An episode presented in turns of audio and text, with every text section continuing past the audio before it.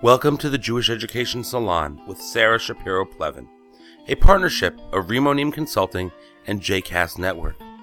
This podcast series provides an opportunity for those dedicated to Jewish education and Jewish communal service to explore and wrestle with the issues of the day facing this community. For more information about Sarah Shapiro Plevin and Rimonim Consulting, please visit rimonimconsulting.org. For more information about the other JCast networks, podcasts, and blogs, please visit jcastnetwork.org. Today's episode, entitled The $54,000 Strategy Step 2 Making Change Happen, originally took place as a webinar co sponsored by JedLab. For more information about JedLab, please visit jedlab.org to read the original article by Mark Young that sparked this conversation, please visit jcastnetwork.org slash 54k. My name is Sarah Shapiro Plevin, and I am absolutely thrilled to be here um, as the facilitator and participant in today's conversation and uh, to be bringing JedLab um, into webinar format and having everybody together sharing this common space. Um, if you have a chance, please introduce yourself using the chat feature. And um, we have muted everyone. We'll be asking our presenters to speak and unmuting them. But for now, we'll ask everybody to be muted.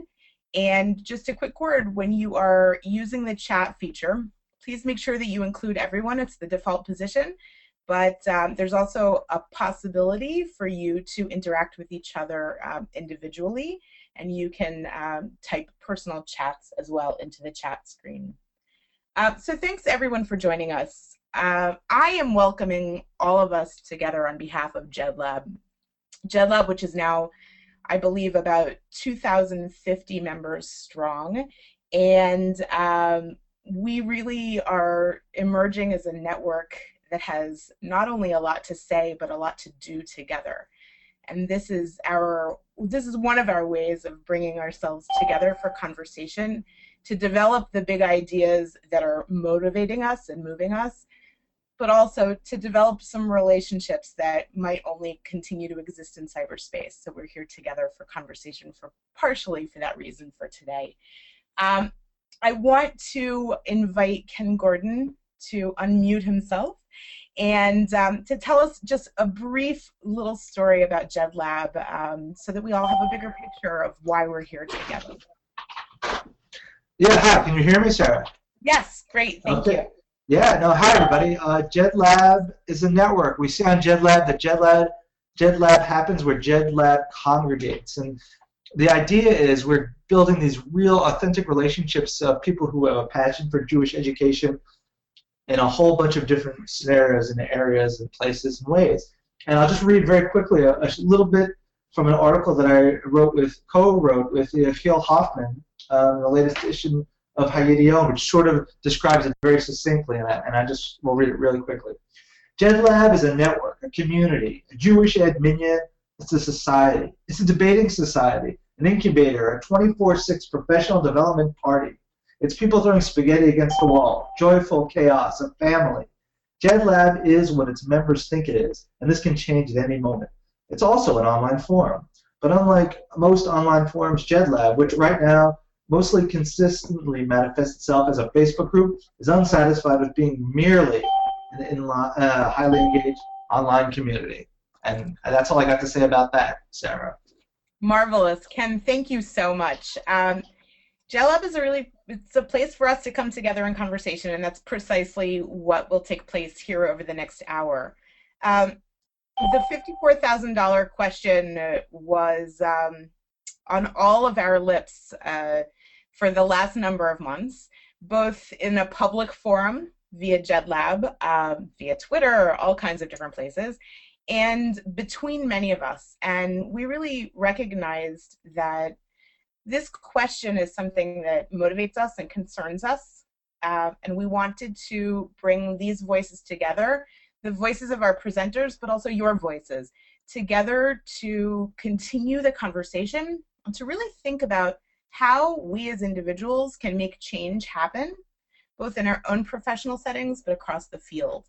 Um, why this, why now? This is really in response to the developing conversations that originated um, in the Jewish Communal Service Association of North America and through eJewish Philanthropy, and um, beginning with Mark's article.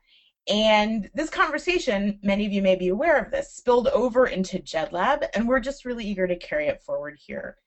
Now is the time really for us in this emerging network to develop our own capacity for learning. So we're using the $54,000 question as a, a catalyst really to begin a conversation to engage in learning together in this particular place and space, reminding ourselves that this conversation can emerge, can continue on Facebook and Twitter in personal conversations, by phone, everywhere. Um, so um, that's a that's a place for us to get started. Um, we're going to go ahead and move forward. I just want to give everybody just a, a quick reminder about good webinar uh, participation everybody's phone is already on mute. Everybody's speakers are already on mute. And this is really just solely to eliminate background noise and feedback. Um, if you are having any questions or concerns about audio, you might want to try wearing headphones because that will really give you the best listening experience. Um, if you want to ask a question, please, please do. Please interact with us. Um, post your question in the chat feature. We're going to be monitoring that space throughout our conversation today. And um, Sarah gave me a great tip. If you really want to make it obvious, put it in bold. That will help us to um, to keep track of the conversation. And we really do encourage you to use the chat, uh, both while our presenters are speaking, but to ask questions, to talk with each other, um, and make sure to post to everyone unless it's really something private. Um, also, Sarah reminded me that um, you can make your slides bigger if you feel that uh, the screen is a little bit small. If you go under menu and view, you have a chance to make the slides a little bit bigger. And we really do, as you already see um, in the chat, please, please make sure that if you have a question, you share it with us. Um, so I want to introduce the, um, the catalyst for our conversation, Mark Young. Mark is going to be giving us uh, a short introduction to the conversation. Mark's the program coordinator of the Experiential Learning Initiative at JTS in the Davidson School. And um, Mark grew up in informal and experiential settings, a longtime camp person, and in USY. And he lives in the New York area with his wife and his little daughter. And we are thrilled to have him here with us today. Mark, if you can go ahead and begin. Mark is going to be able to be visible to us using video and um, will speak with us using video and by voice. Again, if you have any questions, please feel free to begin them in chat. Mark, thank you very much. Sarah, thank you. Um, and if you can't hear me, just please let me know. Um, and just as an FYI, I don't have any other slides, so um, just what I'm going to be sharing. Uh, good afternoon. Uh, I only have seven minutes, but I do want to take one to thank the Jewish Communal Service Association, JCSA, for publishing the pieces uh, in the journal and e-news, uh, and to thank Ken, Sarah, and everyone at JedLab for the idea of this webinar and inviting all of us to speak. Uh, for all of you as well for wanting to engage in this conversation and move it forward. This is just awesome. So my feelings and suggestions on this topic I hopefully were made clear in my articles. So for our conversation today, I want to focus on why I wrote the $54,000 strategy and then suggest three big ideas that I hope you take away from today's conversation. They center around how we, all Jewish educators and communal professionals, can own the $54,000 strategy and understand what's around us so we can own it well and be active agents in the change. So first, why? Uh, and Sarah mentioned my background in Jewish camp. So picture a packed dining hall at Jewish camp. Lunch has just ended, and it's time for cheering and song session. I remember for me that the entire staff always got up on their benches to sing and cheer with enormous ruach every day, feeling it just as deeply as the campers. Now, it wasn't just because we love camp. As staff, we felt valued. For those who have been, think about it. There are numerous, numerous possibilities for personal growth and skill set building, staff senior to us who are systematically in place to guide us, and when you think about it from an opportunity cost perspective, pretty nice compensation. So I wrote the $54,000 strategy because JCSA asks for big and bold solutions to our Jewish communal problems. And I thought about why many in our field are not, quote, standing on our benches and cheering with enthusiasm, unquote, while at work in the Jewish community. Perhaps some of us are, but I believe all could be. So I wrote a piece that does not intend to blame leadership, rather expose a flaw in our Jewish nonprofit culture. Jewish institutions have admirable goals that are doing a lot of good. However, they tend to focus on the consumer, patron, student, or client, and often overlook intentionally planning and implementing investment strategies in our staff. So again, I wrote the $54,000 strategy for two main reasons. First, to make our institutions stronger. I believe that following the strategy and the making change happen piece will lead to healthier, more sustainable bottom lines in both mission and in money. And speaking of mission, in writing my piece, I also hope to draw attention to my second reason, who the staff are. The staff are precisely the Jews we in the community aim to engage. These are the people that want to make Jewish life stronger and care about the Jewish people. The $54,000 strategy proposes how we can keep them turned on and not turned off. So I want to propose three big ideas that I hope to leave you with based on Sarah Shapiro-Plevin's forthcoming prompts a bit later in the webinar. One, the question of why, what are concrete ways that Jewish institutions can value their employees in ways that benefit both the institution and the individual? Much of the responsibility lies in the institution, but my first takeaway is that the responsibility also lies in the individuals. Speak up. Ask for weekly meetings with your supervisor and that includes helpful feedback and evaluations. Manage up by suggesting ways you can personally grow. Request raises or suggest strategies of how your compensation can be restructured. Organizations will wise up to the fact that great Jewish educators and professionals are not a dime a dozen if they haven't already. For example, an organization might realize that if they give a significant raise or other incentives to their program associate or educator, then they may not need to rehire so often. They can keep the strong teacher who will do better work and build the program year to year. They will save money in the process, thinking in five to 10 year budgets and not just one year at a time. Number two, what would it take to train and support managers and supervisors to be most effective in their roles? Sarah asked us to dream big. To this I say, dream big, but start small. Employees at any level can suggest that the institution bring in one trainer to start the conversation on effective management that won't cost an arm and a leg. Once folks are inspired, there will be momentum to put in place stronger management systems and managers actually trained to manage staff effectively. This also means that the top professionals and lay leaders need not only to be on board, but they need to model as well. If they don't fill out the performance evaluation and have meaningful weekly meetings, why should anybody else? Anybody at any level can lead from where they are. So three, how realistic is the $54,000 strategy? The $54,000 strategy is realistic if we all step up, advocate for ourselves, share our opinions, and suggest and request change, what we're doing today. I have the privilege of teaching leadership here at JTS, and we discussed with our students that leadership does not have to come from the person with the corner office or a larger salary. Rather, anyone in the organization that displays qualities and shares ideas that inspires others. It will get noticed. The $54,000 strategy is about shifting the focus from the patron to the staff, or rather letting each one come into focus. My former camp director taught me that camp is not about the campers, it's about the staff.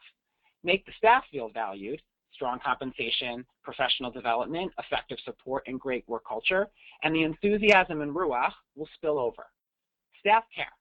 And look, I'm realistic as well. We cannot pay educators and professionals a million bucks, nor should we.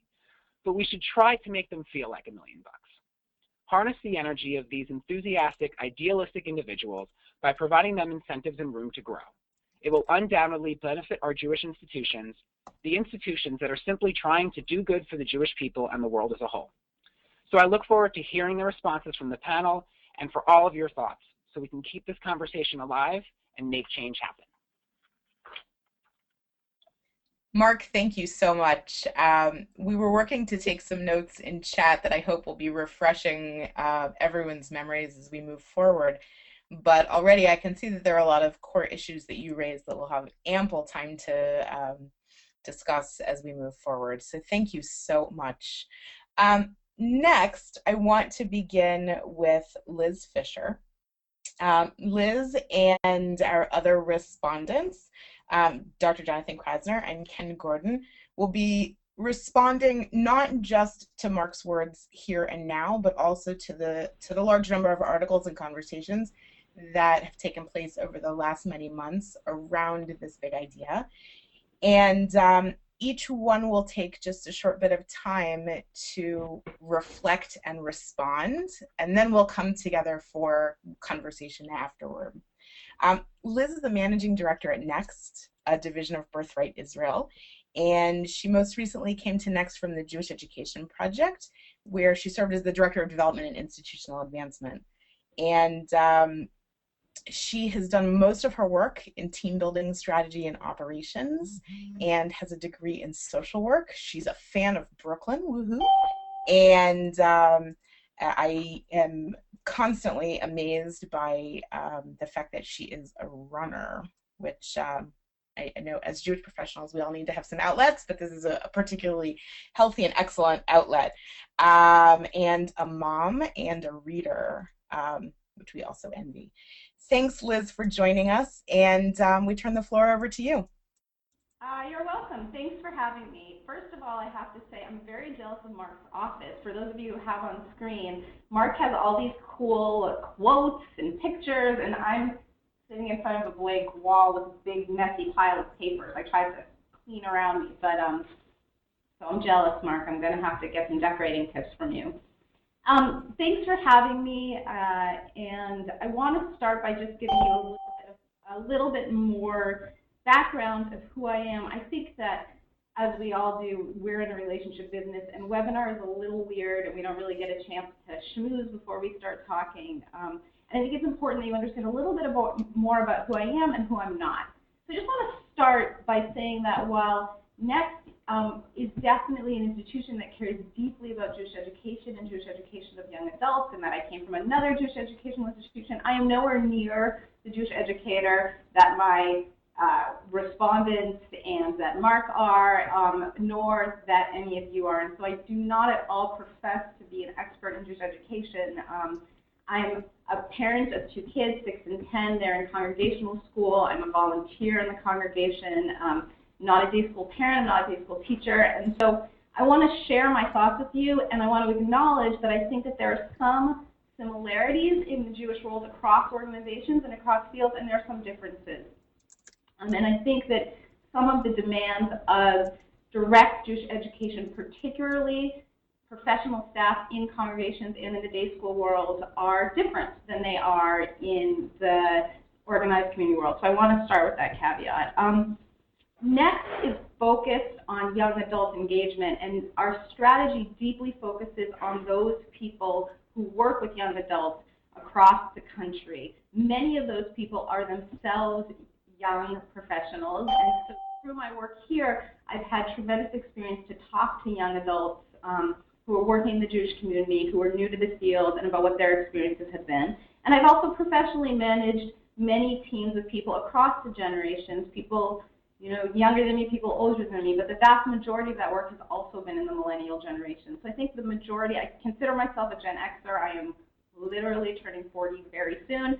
Um, and, but I consider really the, some of what I'm going to say potentially may speak more to the 20 somethings among us.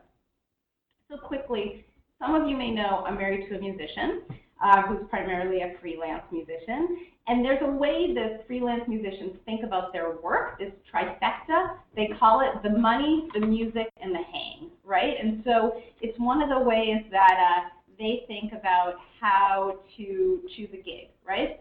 So the money is the money. The music is, is in our words, sort of the, the content, the experience, the mission. And the hang is the hang, the people you're with, um, and the how it feels to be on a day-to-day basis. And I think that for me, it's become a really useful framework in thinking also about Jewish community work and how we recruit and retain Jewish communal professionals. Mark talked about the money. I'm not going to undersell the money. The money is important, and I will tell you that it's not just the money, actually. It's also the benefits. I um, have parents who are aging. I have small children. I am very sandwich generation, and I deeply understand the demands and the necessity of sick time and flexibility and all of those kinds of things. So the money and the benefits are important. And when I talk to young professionals, those who work here and those who work other places, it's not the money and the benefits that are keeping them in their jobs. It's it's what we would what the musicians would call the music and the hang, right? Um, and so I, I wrote a piece which some of you may have read that in this analogy maybe we'll call the music, right? I think it's important that we don't forget that we're Jewish communal professionals and that we hold on to Jewish learning and Jewish content, and we wake up every morning and think about why we're in this. Um, and I constantly have to remind myself and remind my team on the really hard days, why are we in this? What are we trying to accomplish? How do we envision the world, and how are we collectively going to get there? Um, I want to share a couple, but I, I also think, excuse me, I also think that the hang piece of this is important, and really important for us because we spend so much time at work, right? The experience that we have at work, who we see, how it is, you know, just sort of how we feel about it. So I want to give a few very short, concrete suggestions on those pieces, how to increase the, the, the content, the mission, and the feeling of um, excitement and participation in the workplace. And I want to share a few things that we've done internally at Next that have been helpful, and then I'm going to stop talking because I'm probably over my time already.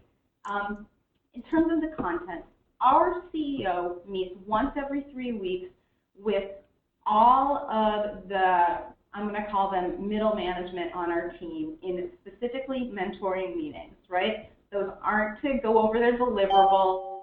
They're not project-based. There's specifically 45 minutes between the people on our team and our CEO where they can ask questions that they have about their career, about what they're thinking about, and um, how to move things forward. I've heard great feedback from them and it's a time thing on her part, but it definitely sends a message throughout our organization that we care about the development of people and that we're focused on um, helping them. Number two, access to conversations. There's a lot of talk, particularly about the millennials, that people want access to and kind of influence over decision making. I've had lots of experience with people saying to me, that they want access to decision making, and then being really comfortable when the decision goes in a way that they didn't expect it to go. But people absolutely to feel need to feel listened, heard, and have access to conversations. And we try as much as we can. And trust me, the Birthright Enterprise has as much internal politics as any organization you can imagine. We try as much as we can to be as transparent as possible to let people know what we're talking about, who we're talking about them, what senior professionals are spending our time on. Um, and giving them access to the conversation wherever we can. It doesn't mean they make the decisions. Um, we have governance structure, we have a professional hierarchy structure, but it does mean that they have access to the conversation and understanding of how decisions are being made and how to participate in those decisions. Um, I, I think that we also, um, and this, I don't know, maybe a standard is maybe not, you know, we always have Jewish learning at staff meetings. It's always led by a different person on the team. It's not led by our in-house rabbi. It's led by a different person around the table who can then think about Jewish content, and it is very often focused on kind of Jewish content and the work that we do, so trying to make the connections. Um, two very small things that are much more hang than anything else. We got a popcorn machine, it costs $30. I can't tell you how it has changed the culture of this organization. We, have, we, we, I share it as an example because I think that lots of us look at places like Silicon Valley and say, I wish we could have those perks, right? I wish I could buy everyone Segways. I can't. I can buy everybody popcorn, right? And I think that that kind of creating a fun workplace is really helpful too. So with that, I'm going to stop, and um, I hope that there will be lots of questions, and look forward to speaking with all of you, and thank very much the organizers um, of both JedLab and this conversation and my fellow speakers. Liz, thank you so much. I think you really gave us quite a bit to think about, and I think we're now going to shift from using the boring word webinar and to call these JedLab hangs. So thank you. My husband will be proud. I, I we will we will absolutely give him credit. Thank you. Um, I'm excited to introduce Ken Gordon, who um, is really very much behind why we're here in conversation today. Ken is the co-founder of JedLab. Uh, he also founded QuickMuse, and his day job is the social media and content director for PEJE, the Partnership for Excellence in Jewish Education. Um, on top of that, he's a writer, he's a dad, he's a husband, he's a very funny guy, and uh, we're thrilled to have him join us in conversation today. Ken, I'll turn it over to you. Yo, thank you, Sarah. You're doing an awesome job. And Liz, that was fantastic. I loved hanging with you. Okay, so the 54K strategy and JED Lab and what uh, it's all about. I think that Mark set me thinking when I saw his thing, and part of the uh, influence that his piece had on me was that I really think we need to learn to empower ourselves. You know, I think we do have to think about calling for structural change and sort of wide sweeping changes if what we want to do is implement the $54,000 strategy. But really and truly, we need to learn to advocate in a serious way for ourselves. So for me, the 54K strategy is really about vanquishing what I called in a piece that I wrote somewhere or other, uh, the Jewish communal inferiority complex. And, and basically, it's the idea if we're honest with ourselves, we, we, we don't esteem ourselves enough.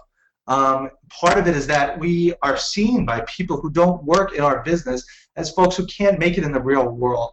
We sort of lack, you know, the chutzpah, the brains, or whatever, to duke it out uh, with the grown-up, the, with the grown-ups in the grown-up marketplace. Instead, we stay in our professional settle, safe, earning our minor money and engaging in less than essential activities, Jewish ones, right? Well, I think, I think that's bull. I think that's baloney. I think we have to, on our own, make ourselves and our jobs into jobs of choice. And we need to be make a much better job of learning to go in there and take um, action.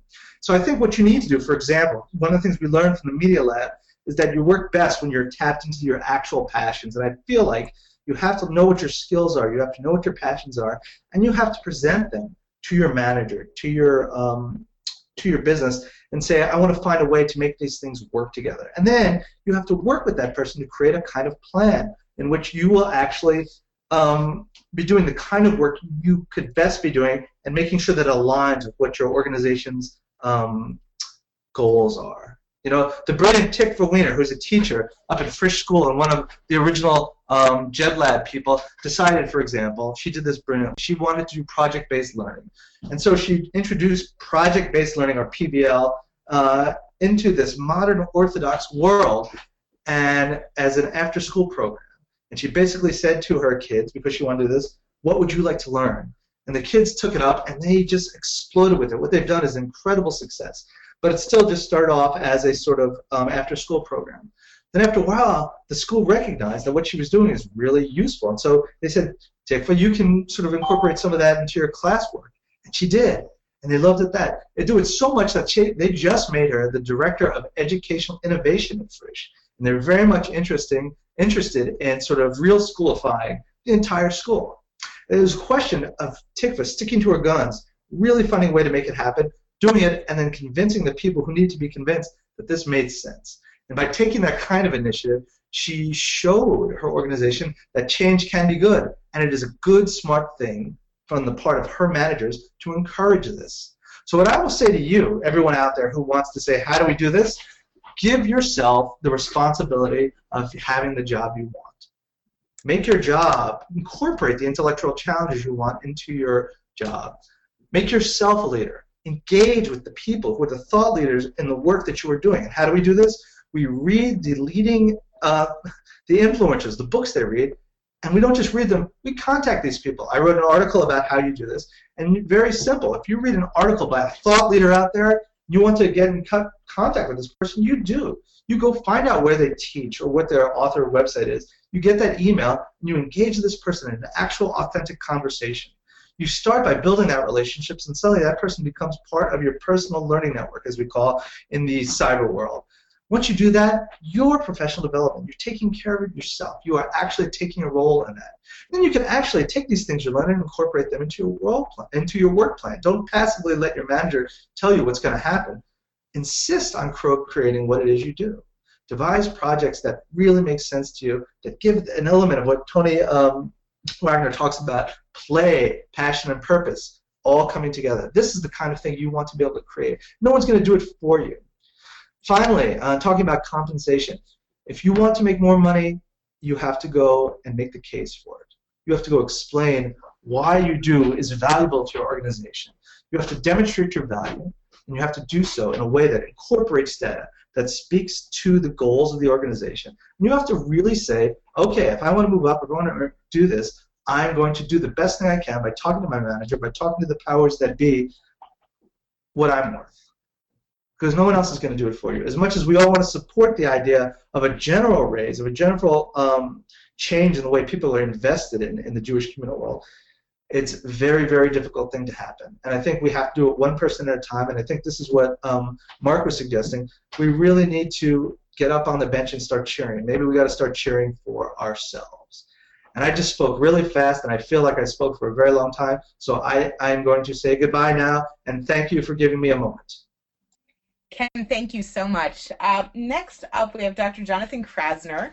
And Jonathan's is this, the, excuse me, the associate professor of the American Jewish Experience at HUC-JIR in New York, and a visiting scholar at the Mandel Center at Brandeis.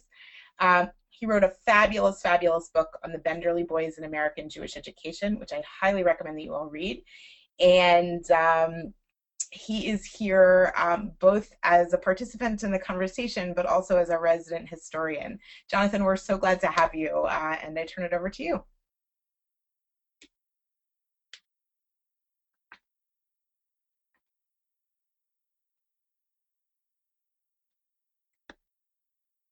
Jonathan, are you able to unmute?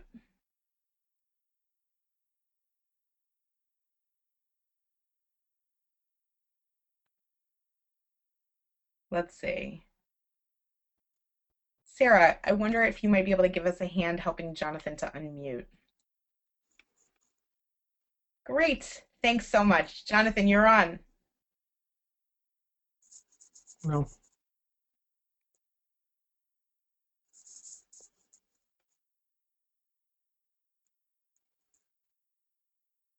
Jonathan, it looks like you might need to click on your own microphone. Um, looks like you may have yourself muted.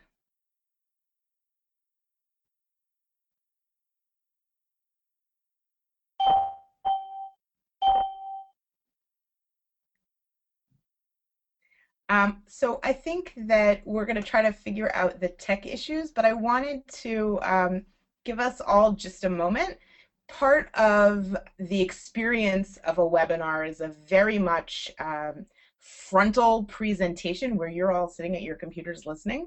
And we will attempt in some way to make this uh, a conversation.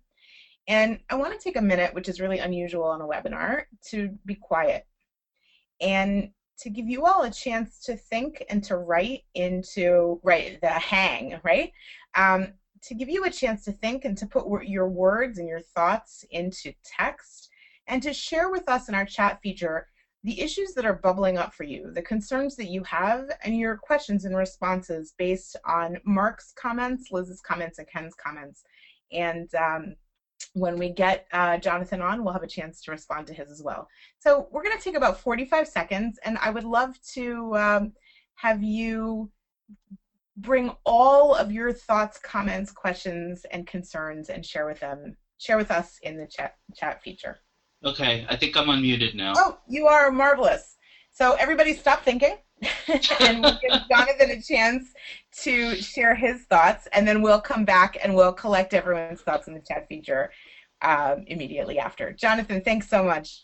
Okay, sorry, Sarah. Um, no worries in any event, um, I'm going to try to be quick, given the fact that we lost a little bit of time there with the uh, with with the technical difficulties. Um, so I'm going to come at this from a historical perspective, and I'm going to really focus, I think, primarily on the compensation issue. Um, and I want to uh, bring out three interesting points. And the first, um, as those of you who know me uh, will probably uh, be familiar with is this this idea of Ein Chadash Tachat Hashamesh, uh, namely that there's nothing new under the sun, um, that the issues that we're dealing with um, are very much issues that have been alive within the Jewish community uh, from, if not from time immemorial, then, then certainly um, since the beginning of the 20th century, if not earlier. Uh, so uh, if you go back and you look at the early 20th century, when the field was becoming professionalized, um, we see that uh, many of these issues, issues of compensation and the question of how one should deal with a Jewish professional um, and why one becomes a Jewish professional was were very much uh, at the fore. Um, and we see that really there were two uh, attitudes that, that people had at the time.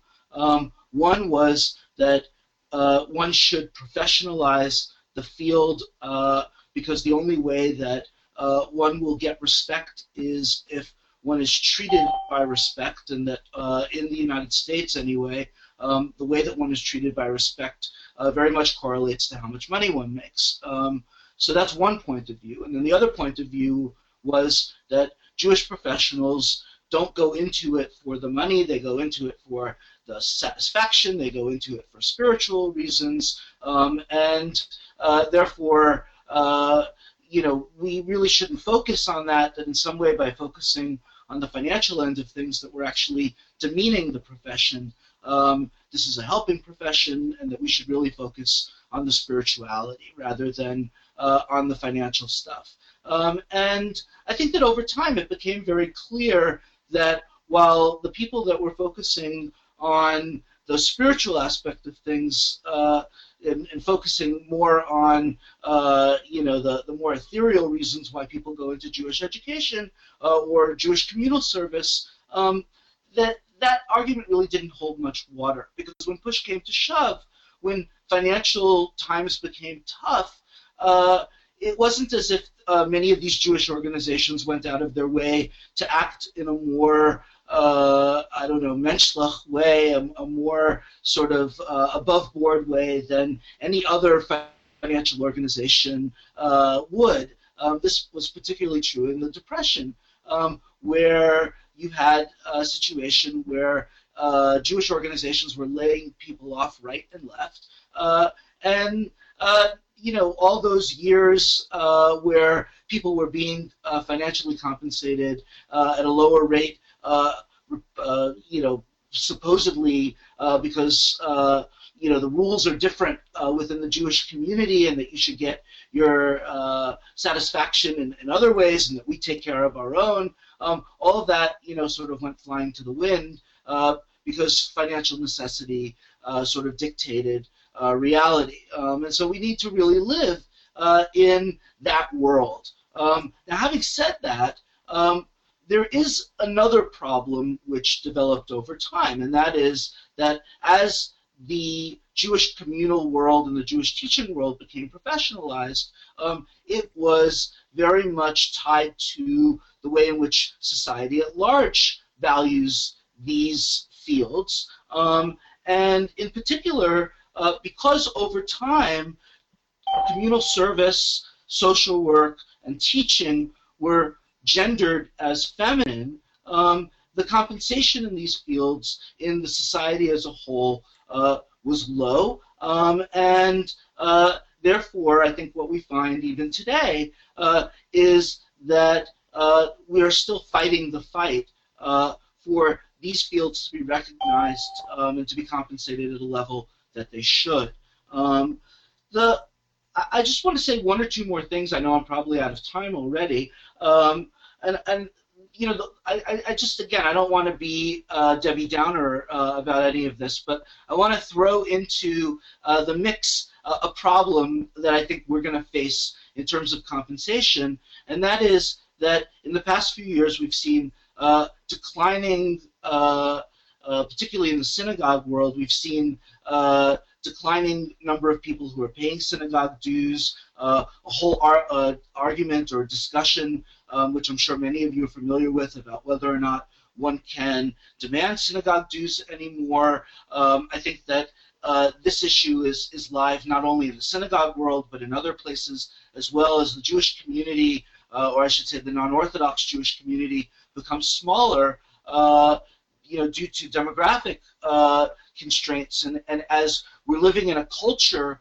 where young people in particular are not used to paying for services, they're used to getting things, uh, information, uh, everything for free. Uh, I think that we're going to be increasingly um, in a place where it's going to be difficult to push up uh, the compensation um, because there just aren't going to be uh, enough dollars to go around. The pie itself is going to get smaller.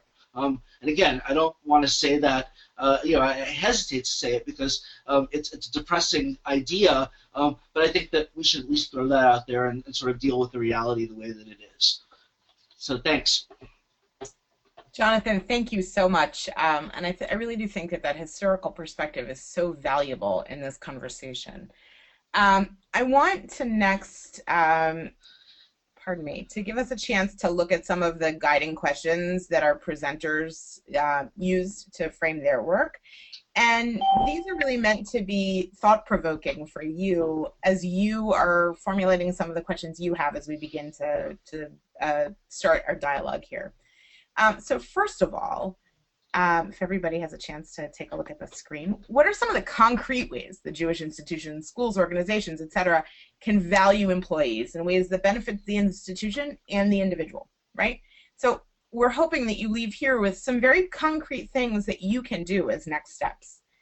Um, also, what are, what are the stories of meaning that you are finding in your work that enable you to remain engaged and to move forward in the field?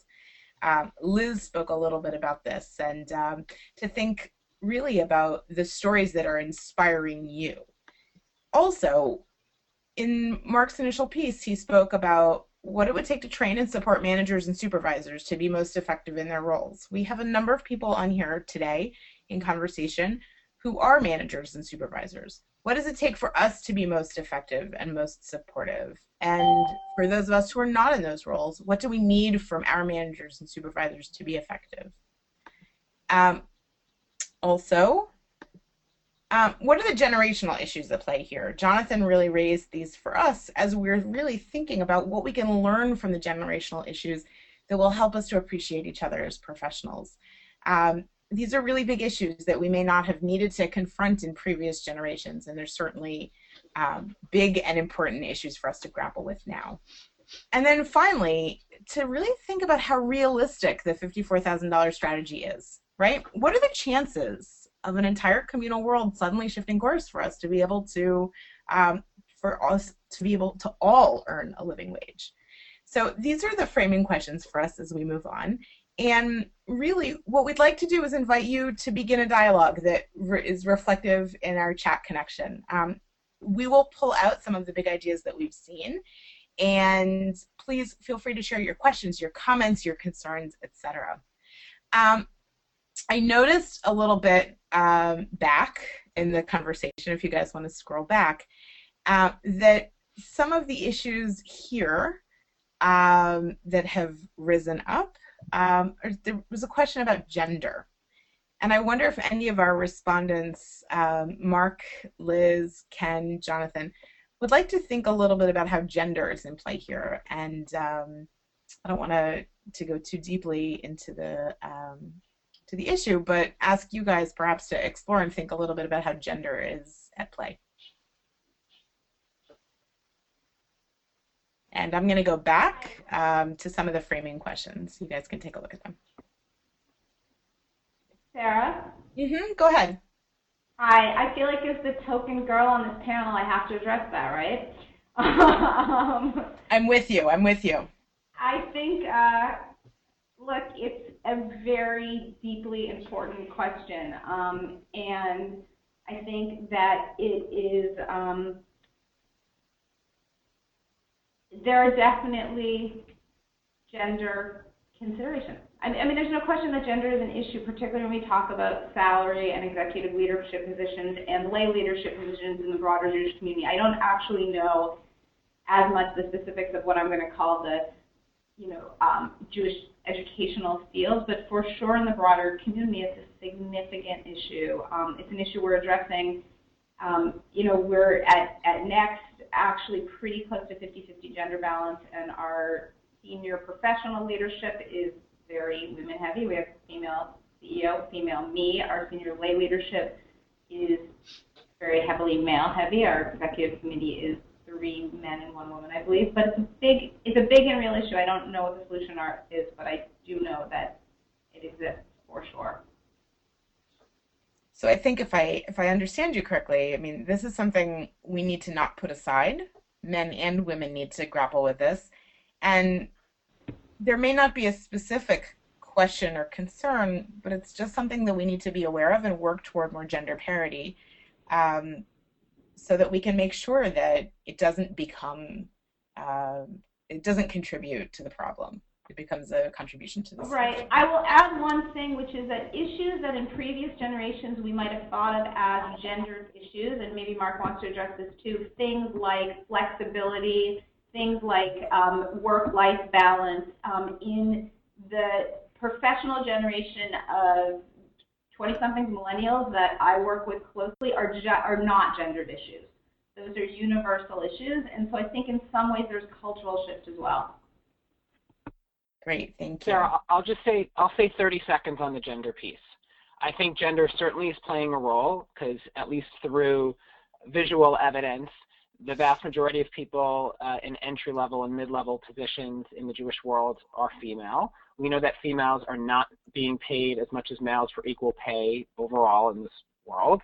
We know that significant amount of people at leadership positions are male, and that needs to change. Um, so I think the, gen the gender issue is related. My only hope, and I'm being very open knowing that I'm speaking as a male, that I hope this isn't just a gender issue. If we only frame this as a gender issue, I think there's a larger set of questions and challenges at play that might get uh, off shot and we don't talk about because we're focusing it only as a gender issue. So I think they're overlapping circles, but I chose at least not to focus on the gender issue so we can think about the larger um, issues and possibilities for Jewish communal professionals knowing that each of our personalities and each of our backgrounds plays a role in every conversation related to this. So, Mark, thank you for that. I want to just quickly add in an additional layer and then invite um, Ken and Jonathan to respond as well. I, I think that somewhere in this conversation, um, some one of our presenters mentioned, Ken, needing to stand up for yourself be an advocate for yourself and learning how to ask for what you want that will enable you to grow as a professional. Um, look, my entire career I have struggled with that, and I think that there are gender issues involved in that. And I wonder if we can add to this conversation what recommendations you might make for people whose default position is not to stand up for themselves and advocate for what they need. Uh, how we might learn to take baby steps and to begin that process.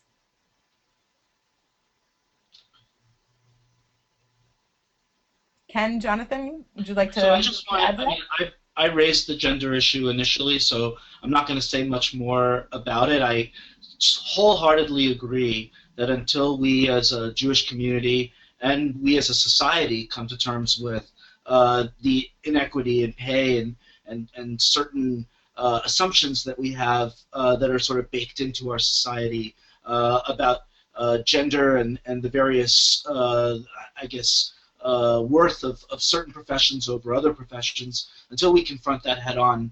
Um, I, I, don't think we're going to we're, we're going to solve this problem completely.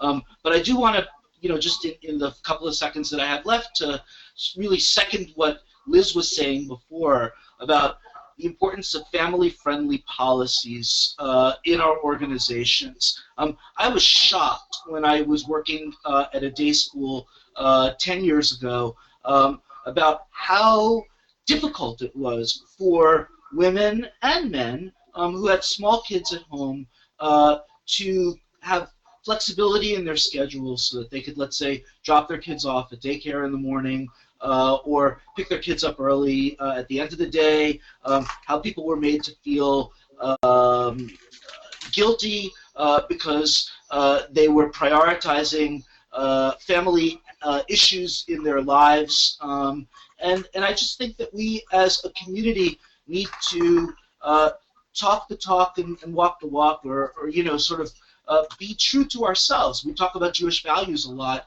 Our uh, organizations need to exemplify the values that we're teaching, and that can begin um, or should begin in the way that we treat our staff uh, and uh, the kinds of messages that we're sending about the importance of family.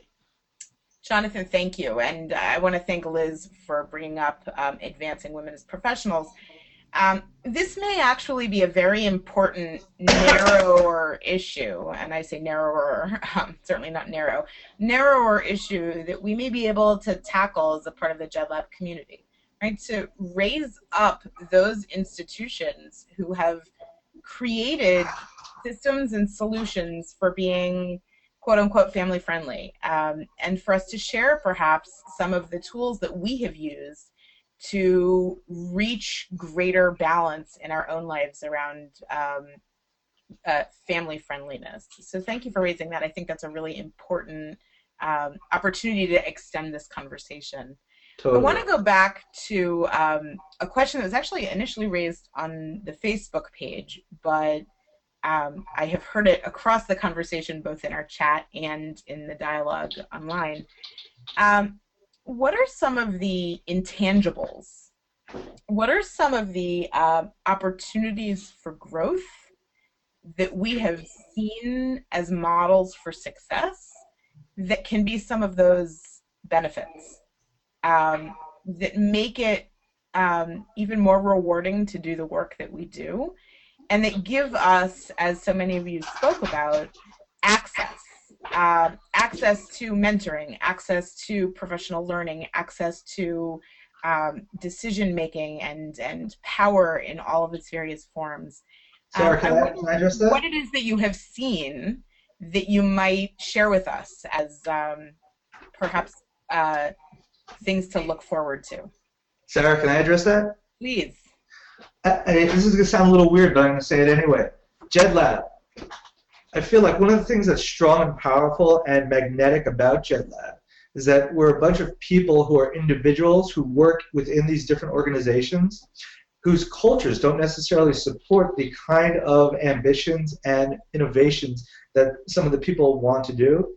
And it's a community where people can get the kind of support and mentorship and feedback and it's it's an ability. It, it gives you colleagues where you didn't have colleagues before, and it can give you support and strength where you didn't necessarily have it support, uh, before. And if you need to take those baby steps into sort of making the kind of situation you'd most like to see in your own job and in your own work environment, it can be daunting and scary as hell, I think. And I think one of the things that I've found is that people in JedLab are able to create these relationships that make those kinds of changes less painful or less daunting or less um, uh, difficult somehow. And I would I would strongly encourage anyone who isn't already part of this conversation to take a look at that. We're actually able to raise issues that might be very difficult, if not impossible, to raise in an open forum in one's own Jewish communal organization, and can do it with complete candor and trust and and a responsiveness that I, I, I don't know where else you can get. So I would say use that as a resource. We, we're happy to be part of um, anyone's sounding board and resource, that anyone who needs it. Mark. Yeah, so, you know, JedLab is amazing, 100%. And there are also a lot of organizations out there, professional associations that are there for this purpose, to help rise us up, to give us those skill sets, to give us those mentorings that we're not getting in the organization. I'm a proud member of the board of the Jewish Communal Service Association, which is essentially a professional organization for Jewish communal professionals. And I understand JedLab is mostly for Jewish educators. There's NATE, there's Jewish Educators Assembly. All of these organizations are out there for the sole purpose of giving us access and the skill sets to do what we need to do to be successful. That's the whole reason they're there. Um, and I think this, this conversation and JedLab's uh, championing of this conversation only allows us to realize that our eyes need to be open to what needs to be out there. Now, I just want to say one other thing. A lot of the conversation today has been about making change happen from the individual's perspective. Perspectives. I want everyone on this call and everyone that this call talks to everyone else to feel empowered. We need to have the conversation because organizations and community leaders do need to take their own steps and do need to realize the importance of this conversation. So I hope by having our conversations and advocating, they are getting the message as well. Um, but I think there's a lot of there's a lot of resources out there for people that are afraid or just don't feel like they have the skill sets to advocate or know, know the information. Um, there's a lot of resources, and happy to have that conversation with anyone on JedLab and uh, elsewhere. And I think I'd like to add that the baby steps piece is a really big part of this, right? No one is asking you as a professional to take a step toward radical change in the moment. Every single little baby step helps. Every single way that you develop a relationship that enables you to change your practice makes a difference. Um, that may be advocating for yourself. That even may be advocating for a colleague who is standing in a similar position um, a few years ahead or a few years behind you, but that it is the little changes that really add up. And, um, you know, I, I, think we would like to imagine the future that has been changed radically, but sometimes it really does take those baby steps. Um, I, I see some things that are emerging in the chat that I do I do want to touch on um, some issues about part-time versus full-time and about the nature of um, perhaps feeling burdened by our work. Um, I also see that we have a, a, number of points over the conversation, questions about where our funders are and whether or not our funders, who in some ways are very much divorced from daily work in organizational life, what our funders think about this. Um, and I, I wonder if any of you have had experience having conversations with funders about these big issues. Any of our presenters want to respond to the funder issue? Go ahead, Ken.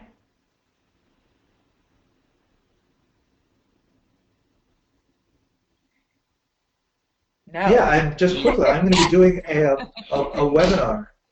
I'm going to be doing another webinar, another hang um, but specifically for funders, for the Jewish Funders Network. And we're going to be talking about the role of social media and um, Jewish philanthropy and funding and Jewish education.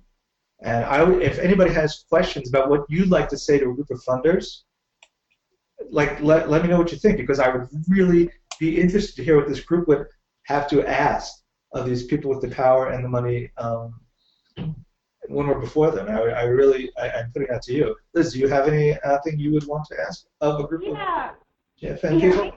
Yeah. Yeah, okay. Um, so look, I, I do have some thoughts about this directly related actually to Mark's remarks and his piece, and I feel comfortable sharing them with, with you because I've shared them with Mark. I think that um, um, there's an assumption sometimes that executive leadership has control over things like salaries and it's not always true. Um, at Next, we are very um, lucky and grateful to have funders who largely give us operational support. So that allows us to make decisions about things like salaries and hiring. More and more funding comes in, ter in, in terms of project-related grants, and those project-related grants often have a specific amount for a specific salary, and that's what people can pay. And I think to have this conversation. I think it's um, interesting to me that um, I'm going to go, I guess, slightly off the record here. I have found it very interesting to me that funders have been absent in this conversation, and I have um, said that privately to some funders that I know. Right? They were there was no funder response to this series of new Jewish philanthropy articles. There's been no funder conversation about this. Um, but I think that those foundations in particular who have stepped up and do provide operational support in a way that allows organizations to make decisions about how most best to effectively manage their budget ought to step up and say that they're doing it. There's a lot of funders that are doing their work in a way that allows organizations to support their professionals and don't um, and understand that if we're in, in the relationship business, then people aren't overhead right? People are the only asset we have. People are our, our widget. Um, and so I think the funding question is huge in this, this mix. Um, Liz, thank you so much for that. Um, uh, you know, what you just said, if we are in the relationship business, people are not overhead, right? That's very, very powerful. And I think um, it was part of the conversation that Ken and I had um, that I think really sort of emerged for all of those who were speaking on the call today that we note that this conversation is not a conversation that's being held with our leadership. Um, whether it's our funders or the senior tier of leadership in all of our various organizations, their voices really have not been present. And um, clearly, we need a, a, a, shift in the way that we're working in order to listen to them and to engage them in conversation. Um, I want to be cognizant of the time and um, give us a chance to move forward. And what I want to ask you guys to do, also, again, a little odd for a webinar, is I want to ask you to grab a piece of paper, um, a piece of printer paper, a piece of scrap, whatever you have available, and to jot down your responses to the following questions. So first, I want to ask you just to privately think about three things that you learned today. Three things that were new for you, three things that you learned. Then I want to invite you to identify specifically two people who you want to tell about our conversation today. Two people who can learn from what we've learned today who you'd like to share with. And then finally, I want to ask you to make a commitment to one new something that you're going to do as a direct result of today's conversation. We won't ask you to share this back with us as a community, but one something that you can do, one of those baby steps to making change in your own professional practice, in your own work, and in your own experience. So take just a moment, if you haven't already, and jot down your responses.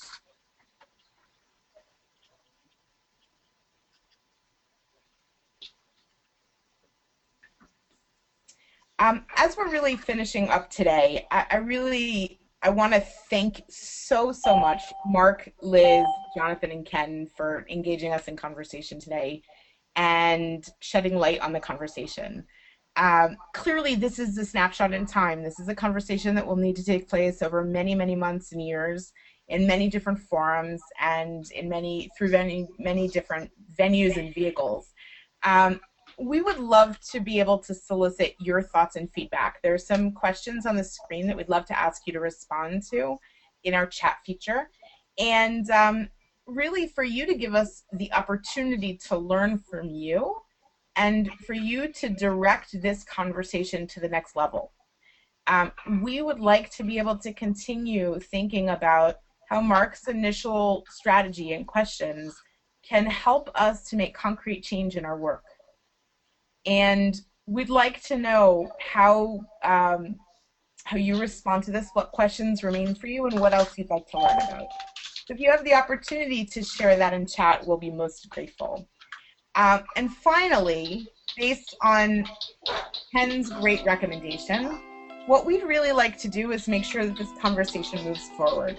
If you're not already an active part of JED Lab, please join us and share your voice. And we really encourage you to reach out to all of us. Uh, our information is up on the screen. Be in touch. Help us to understand how these things, uh, these questions, these big ideas are impacting you and the kinds of changes that you are making in your own practice and in your own work.